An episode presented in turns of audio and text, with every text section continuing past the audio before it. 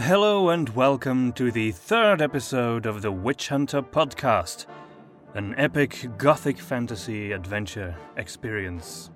My name is Domien de Groot, author of Witch Hunter. And yes, de Groot is how you pronounce my last name in Flemish, but I guess you would say de Groot in English. If this is the first time you're listening to the podcast, I suggest going back to episode 1 and start there because it really is one big continuous story. If you don't like listening to it in episodes, well, you can always order the complete adventure online and listen to it in one go.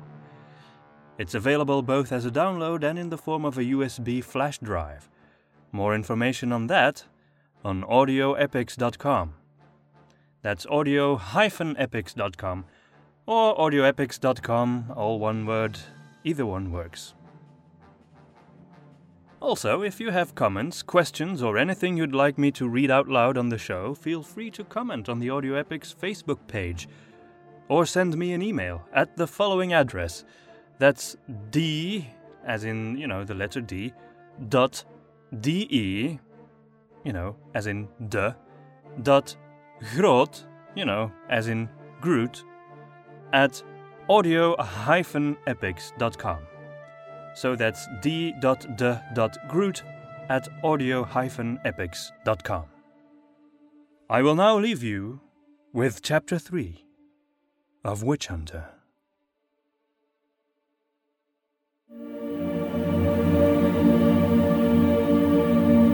Nuncius Dei.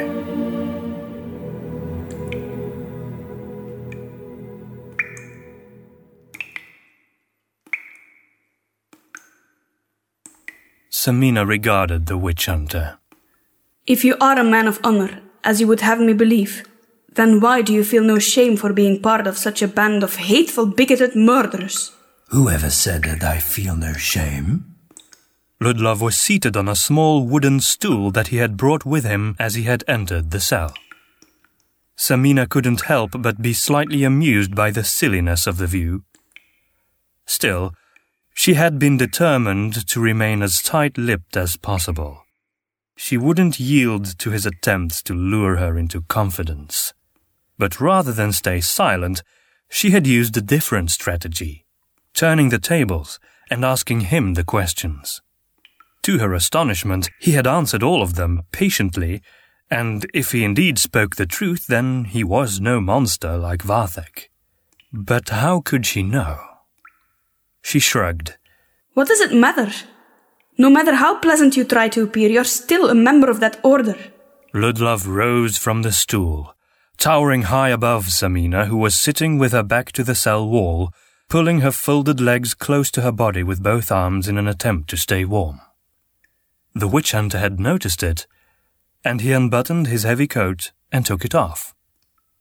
Then he kneeled close to her and gently clad her in his coat. She wasn't sure how to react to the gesture, but it made her feel warmer. You yourself are proof that not all magic users are dangerous fools. In the same way, not all witch hunters are hateful, bigoted murderers, Samina. My mentor, Adomir, he was a righteous man. She had been on the verge of granting him a measure of trust, but now the anger came flooding back in. How can you say a thing like that? Witch hunters caused my mother's death. Witch hunters forced us to live our lives in shame and secrecy, and witch hunters put me in this dungeon, taking my freedom and soon, I fear, my life. She bowed her head and let her forehead rest on her knees, which felt sharper and bonier than they used to, even beneath the heavy coat. I promise you, Samina, I will not allow that to happen. He sounded earnest enough. But how could she know? She raised her head and faced him. You say your mentor was a righteous man? Then why didn't he stop the persecution of my kind? Surely he must have had the power to have some influence. The witch hunter remained silent. She had definitely struck a nerve, asked a question he couldn't answer. But then she saw something else in his eyes, passing momentarily like a shadow. Was it doubt. Was he actually wondering about her question himself? Adomir was a wise man. It sounded to Samina like he was trying to convince himself more than he was trying to convince her. But he never talked about these things. He was uncertain, distant. He didn't talk to you about the innocent? Only about the dreadful monsters out there? I already knew that there are innocent magicians, Samina. Oh, you already knew. So the topic wasn't important then. Your wise mentor was apparently much more interested in sending you out to do the dirty work of killing the monsters he hated than he was in actually protecting people from danger. For a moment, she thought he would raise his voice in anger for the way she had spoken about his departed friend, a man about whom she knew next to nothing. But he remained still, frozen in place, his eyes distant and aloof. She felt the urge to say something, anything, to move the conversation away from the dreadful things she had been saying. He trained me to fight. He didn't talk about the innocent. I, I didn't ask for it either. Well, my mother and my brother and I did talk about what the witch hunters did to the innocent, and we. Your brother? No, no, how could she have been so stupid? There was no turning back now.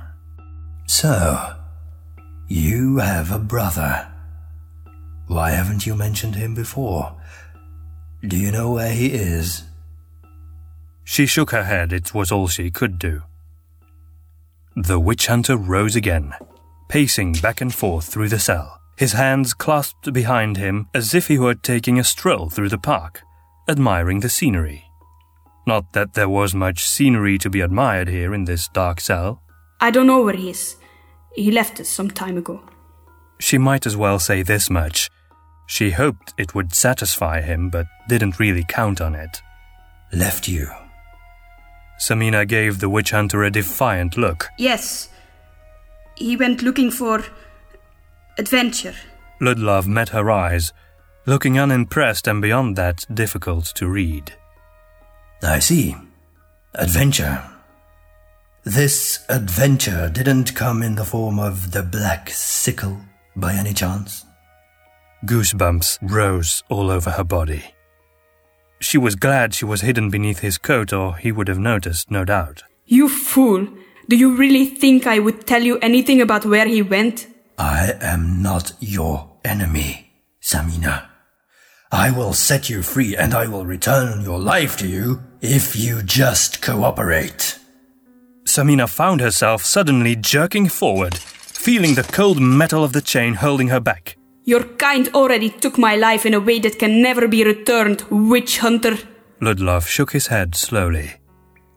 My dear young lady, if you are thinking of cowardly murderers like Vathek, I assure you they are not my kind.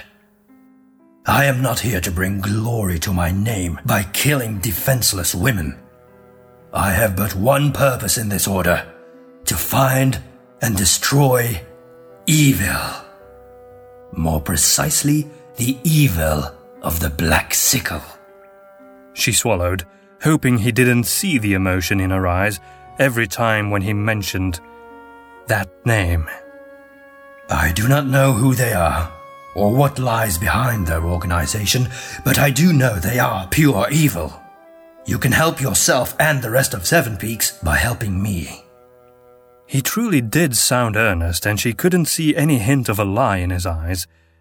But she was still afraid. What if she exposed Sigurd, and it would lead to his end? Then again, what if this witch hunter was the only one who could actually free Sigurd from the clutches of this cult he had infiltrated? What if the other cult members had seen through him and held him prisoner somewhere, or, or worse? What if he was already dead? At least Samina could help bring an end to the organization that had killed her brother then. What did she really have to lose by telling this witch hunter about her brother? But he was a witch hunter. He wore the uniform of the oppressors, the destroyers. She took a deep, shaky breath. I will need time. For what? Trusting you. He nodded, apparently satisfied. Good. I will buy you as much time as I can. But it isn't much, I'm afraid. The Grand General is counting on my results. Soon. If I don't give her those, I will be put off this case and another witch hunter will take my place. And I think you know what that means. With these words, he left the cell. As the sound of the jailer's keys locking the door echoed through the dark room, she remained sitting there, wide eyed, thinking of another man like Vathek entering her cell. She shivered, and only then realized she was still in Ludlov's coat.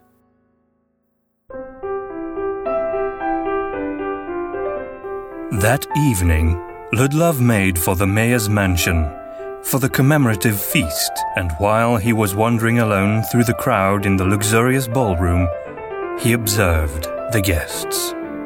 They were a seemingly varied and colorful group, but still they all shared one trait. They were all rich. At first sight, it seemed like a refined and sophisticated gathering, but the experienced guest would know better. The more one mingled among these people, the more it became apparent that the pretty veneer of civility hardly sufficed to mask the deeply infested decadence of Seven Peaks' finest. The banquet began, and the guests were seated. Ludlov found himself sitting next to Lady Hoskiv herself. Amidst the giggling gossip and repetitive droning of other guests, the Grand General of the Witch Hunter Order was an island of sense and seriousness. Her back straight as the cathedral tower itself, she turned her head and nodded approvingly as Ludlov took place on the chair beside her. During the meal, Ludlov remained mostly silent but attentive. He heard a merchant complaining about the poor health of his servants as an annoyance that affected only his finances. Lady Hoskiv was explaining the witch hunter's relations with Parslavena to a Parslavanian lady who was seated on the opposite side of the table. Ludlov wasn't invested in the conversation, but he followed it passively. The meal was exquisite, but excessive, and contained a wide range of rare and exotic ingredients, which, in Ludlov's opinion, weren't necessarily more tasteful than more mundane ones, but the consensus held that they were. He suspected that was simply because these ingredients were expensive. Pheasant from the western wilds, salmon from Wolfen's Lake, spices from Parslavena. The more difficult they were to attain, the better they were deemed to be. After the main course, the Parslavanian lady turned her attention to another guest, now clearly bored by the details of the witch hunter's order's inner workings.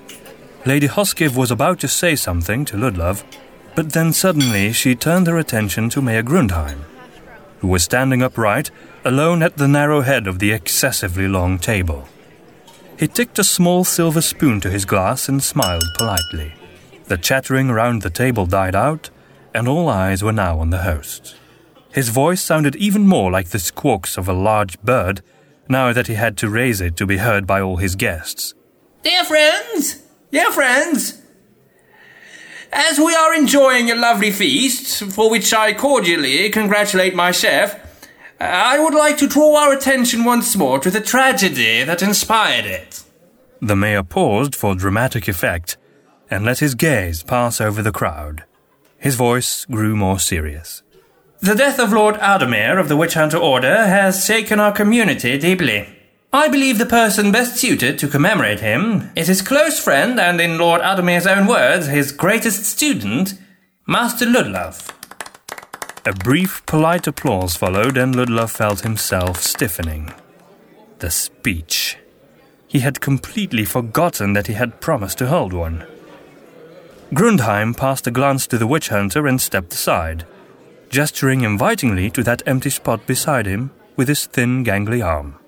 Master Ludlov, if you would. Ludlov looked at the guests around the table. The looks he saw, on most of their faces, were partly disinterested, partly impatient. That was a relief.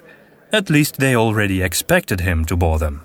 Lady Hoskiv shooed Ludlov away with a small head gesture, and then he sighed, rose from his chair, and walked over to the head of the table, his boots sounding awkwardly lonesome on the floor. The mayor patted him on the back like a proud father, which only increased the awkwardness of the situation. Bowing his head in thought, Ludlov cleared his throat. he could see little point in addressing these superficial people who had never really known Adomir, who had no concept of the magnitude of his loss. They would never understand. However, he had been given the task, and so he would bring it to an end. There was no rhetoric in his dry voice when he finally started speaking. I am not prepared for a long speech, so forgive me for my brevity. Another long and lingering silence fell, enough to have some of the guests wondering whether this had already been the actual speech. But then Ludlov knew what to say. Adomir has played a part far greater than that of a mere teacher in my life. He was a friend, and what's more, he was he was like a father to me. For it was he who took me under his wing when life was at its darkest for me. He taught me hope. He looked some of the guests in the eye. A few of them actually seemed attentive, perhaps hoping to find out some details about Adomir's private life. There was nothing to say about that.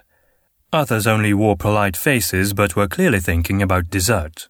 Because of him, I now have a purpose in my life, and I ask you all, can you think of a greater gift to receive than that? A purpose. Few among us have one.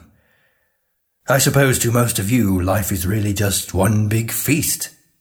Here and there he noticed a frown from a person who felt that he was veering dangerously close to personal insult. Good, perhaps they would think about it that night. But as I can see before me this very moment, purposeless feasting soon grows dull. One might as well do something useful instead. A nervous laugh emerged from somewhere in the audience. It was probably the best reaction he could hope for. He supposed it was time to commemorate his friend now. For some of you, I know there is a true purpose to this feast, and it is the remembrance of a great man. He looked affectionately at Lady Hoskiv. Others in the audience were still frowning. Adomir was courageous, noble, wise, and bold. He has protected us from evil more often than you will ever know. He has given us more than we can ever give back to him. And so, before we conclude our feast with an undoubtedly lavish dessert, I would ask you all to think of that for a moment and raise your glasses in honor of our fallen friend. Right after he had said this, Ludlov realized he didn't actually have anything to raise. So he reached out and took the nearest full glass of wine, much to the chagrin of the Duchess of Akmilov. To Adomir. Ludlov raised the glass and smiled apologetically at the Duchess. A choir of dull voices repeated his words with all the fervor of old churchgoers, who were still mouthing litanies they only remembered by the letter but had forgotten what they were about. Ludlov then returned the glass to the lady. Thank you. He quickly returned to his seat. There were a few unenthusiastic claps, and then the mayor ordered the musicians to play some relaxing chamber music. Very quickly, conversations about impertinent lackeys and the latest fashion rose up again. Using the chatter around them as a cloak, Lady Hoskiv began a more delicate conversation with the witch hunter in a low voice. Clumsy, unprepared, and bordering on downright antisocial, but still not a bad speech, Ludlov. She was sipping from her glass of wine with a calculated look. If he hadn't known any better, Ludlov would probably have thought she had been mocking him. But Lady Hoskiv didn't indulge in sarcasm, and every word she said was exactly what she meant rarely more and never less. You even touched on precisely that which makes you the star of our order. Oh? Ludlov was genuinely curious. What might that be? She set down her glass, her wrist moving as gracefully as a swan's neck, and locked her appraising gaze on Ludlov's face. Purpose, my friend. Ambition. But not the kind that seeks gain or prestige. True professional ambition. In all my years as Grand General, I have never known a more passionate and unwavering witch hunter than you. Even the dreaded hypnotic magic of the Black Sickle cult members do not seem to influence you. Ludlov agreed, but he felt the need to qualify his statement nonetheless. My passion may indeed be my strength, but Do not forget that it is also the salt on an ugly wound, lady. Nevertheless, I am grateful for the gift of moral resilience that Adomir has taught me. I praised him for that. And it is good that you did so. You handled that part well. I'm less happy about the obvious contempt you displayed for the majority of the guests here, though. Ludlov smiled and shrugged. They are fools. Maybe so, but believe me, Adomir's death has spawned a new awareness in the nobility and the patricians. It is now clear to them that even the witch hunters are not safe to the dangers of this dark cult of yours. Ludlov felt a surge of warm feeling rising in his gut. Hope. His lady was finally recognizing the true danger of the Black Sickle. Sadness softened her stern features. Even with all our ancient knowledge, weapons, and training, they still have the advantage of their enigma. I'm beginning to fear we lack the means to find them and destroy them. Ludlov frowned. Do not fear the Black Sickle Lady. His voice was so dark it was almost a growl. But the Grand General only looked at him with vague pity. Fear can be an ally, Ludlov. For those who wield it, yes. Never for those in its grip. She contemplated his words. Perhaps. But stay careful, my friend. I think the fire was only the beginning. Ludlov couldn't hide his enthusiasm. Aha! So you agree with me that the Inferno was an act of arson? Of course, Ludlov. I didn't attain the rank of Grand General through naivete. No, whatever this black sickle may be, it is something great and malicious, and its grip on our city is growing tighter and tighter. Something must be done. Something powerful, courageous, shocking even. It seemed as though the elements intentionally strengthened her words when a thunderstrike suddenly resounded from outside. It had been so sudden and so loud that the musicians stopped playing, looking bewildered. The mayor quickly turned his own expression of shock to an overly happy smile and addressed the company. No matter, no matter. It's only thunder. He quickly gestured to the musicians. Continue playing, lads. Continue. A nervous little laugh escaped from him, immediately followed by another bolt of thunder. This time even louder than before. People instinctively shrunk back. Most simply sat perplexed. But no one said a word. Slowly, Ludlov rose from his seat, looking out of the window with a concerned frown.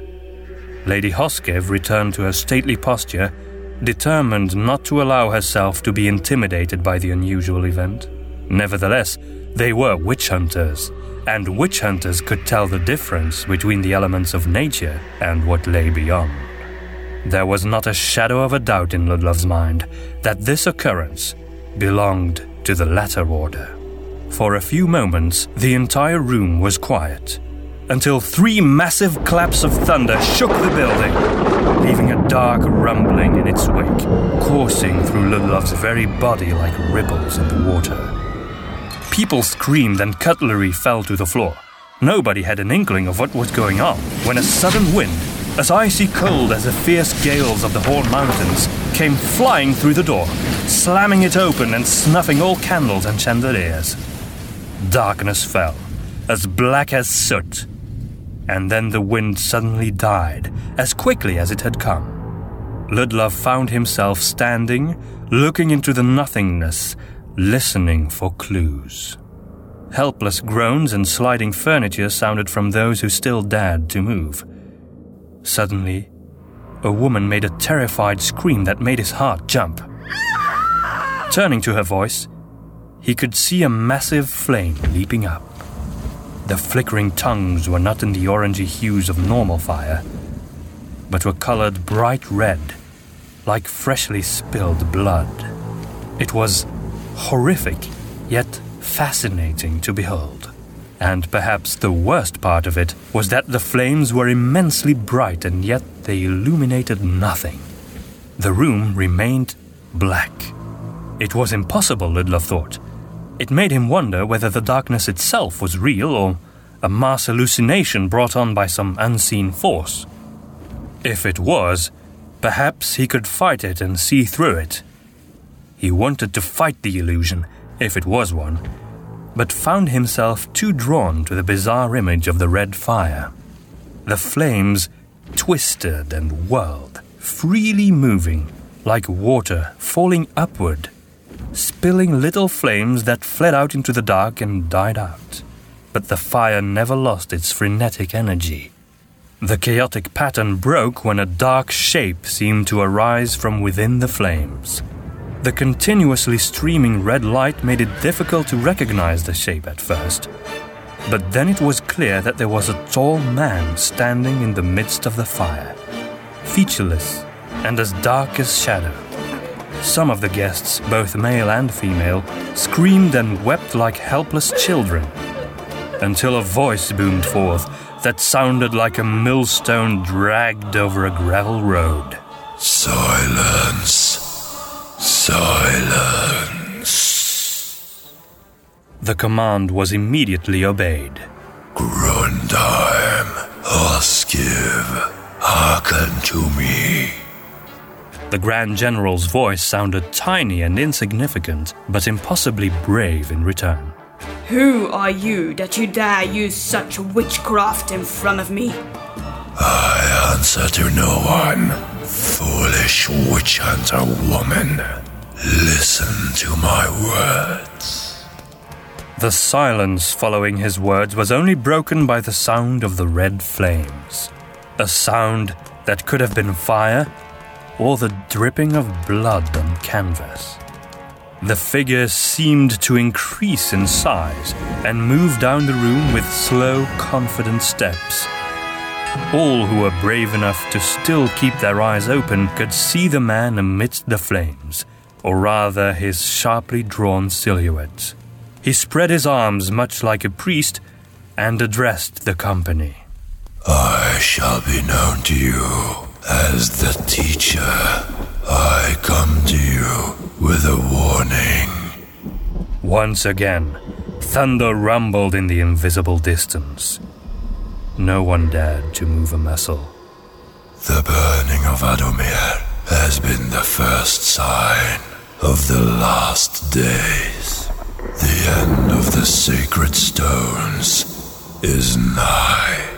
And before the coming of the winter, this city shall be swarmed with ravens of darkness. All you know and love shall be destroyed unless you follow my commands. A single voice dared to answer the messenger. It was Ludlov. Why should we listen to you, sorcerer? The blood red flames gushed, reaching to the ceiling. Despite the fire's intensity, its light was reflected nowhere. Nothing was visible, except for the man in the fire. Silence!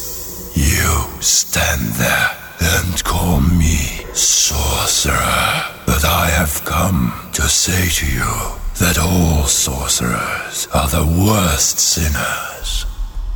I serve a might far greater than any on this earth. I speak in its name. The man pointed to an indistinct point in the darkness. New red flickers erupted, moving away from one another with increasing speed, drawing lines of glowing red in the blackness. In a few moments, they had formed into a detailed depiction of the round city and its walls. This city is filled with sin and decadence. Within the luminous drawing, shifty eyes welled up behind the windows of the houses.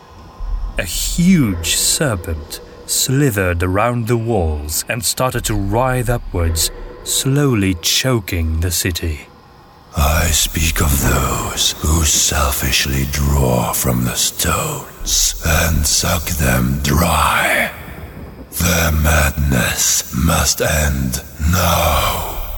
The serpent had opened its mouth unnaturally wide, fangs like needles dripping with venom. It stood poised to attack, but then it suddenly dissolved into hundreds of tiny little embers. Ludlov felt himself helplessly entranced by the spectacle, unable to do anything. The embers flickered and started to move, slowly, rhythmically, all in the same direction. They were torches, and beyond those torches, faces appeared. Horrible faces with malicious grins. If you do not heed my warning, the armies of the evil will be here before the coming of the winter. The cathedral in the middle of the city suddenly collapsed into itself, and where it had stood, a bottomless pit appeared, swallowing all. Houses, towers, people, animals, all fell into the depths without mercy. Then there was nothing left. Only the shadowy teacher remained. All sinners must be killed. Think of your city. Then the red fire surrounding him suddenly burst upward and, like a liquid splashed on a floor, it fled over the ceiling and disappeared. In an instant, the entire apparition was gone, leaving only the darkness. Then that darkness softened as well, until only the natural obscurity of the room was left. Shapes of furniture and people slowly reappeared. Everyone was cowering in fear. No one spoke until Lady Hoskiv put her hand on Ludlov's shoulder. The messenger is gone. Ludlov didn't react. He was still thinking about the teacher and the words he had spoken. All sinners must be killed. What was his agenda? Do not be afraid. It's over. Her glance in Ludlov's direction clearly added, for now, without words. The mayor's head emerged from behind the main table.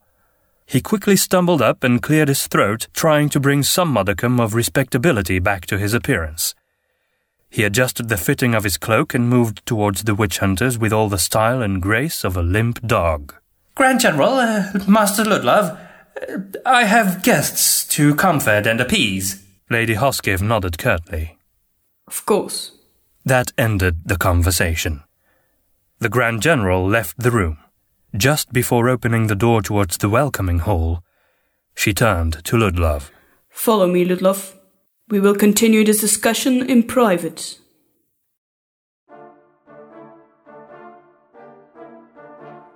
So that was this week's episode of Witch Hunter. We'll be back next Thursday with the adventures of Ludlov and Samina.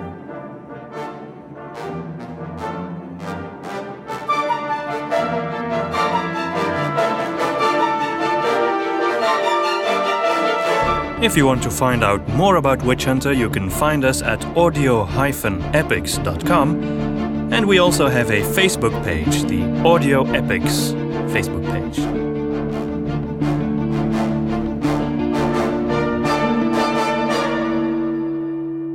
Have a great week, everyone.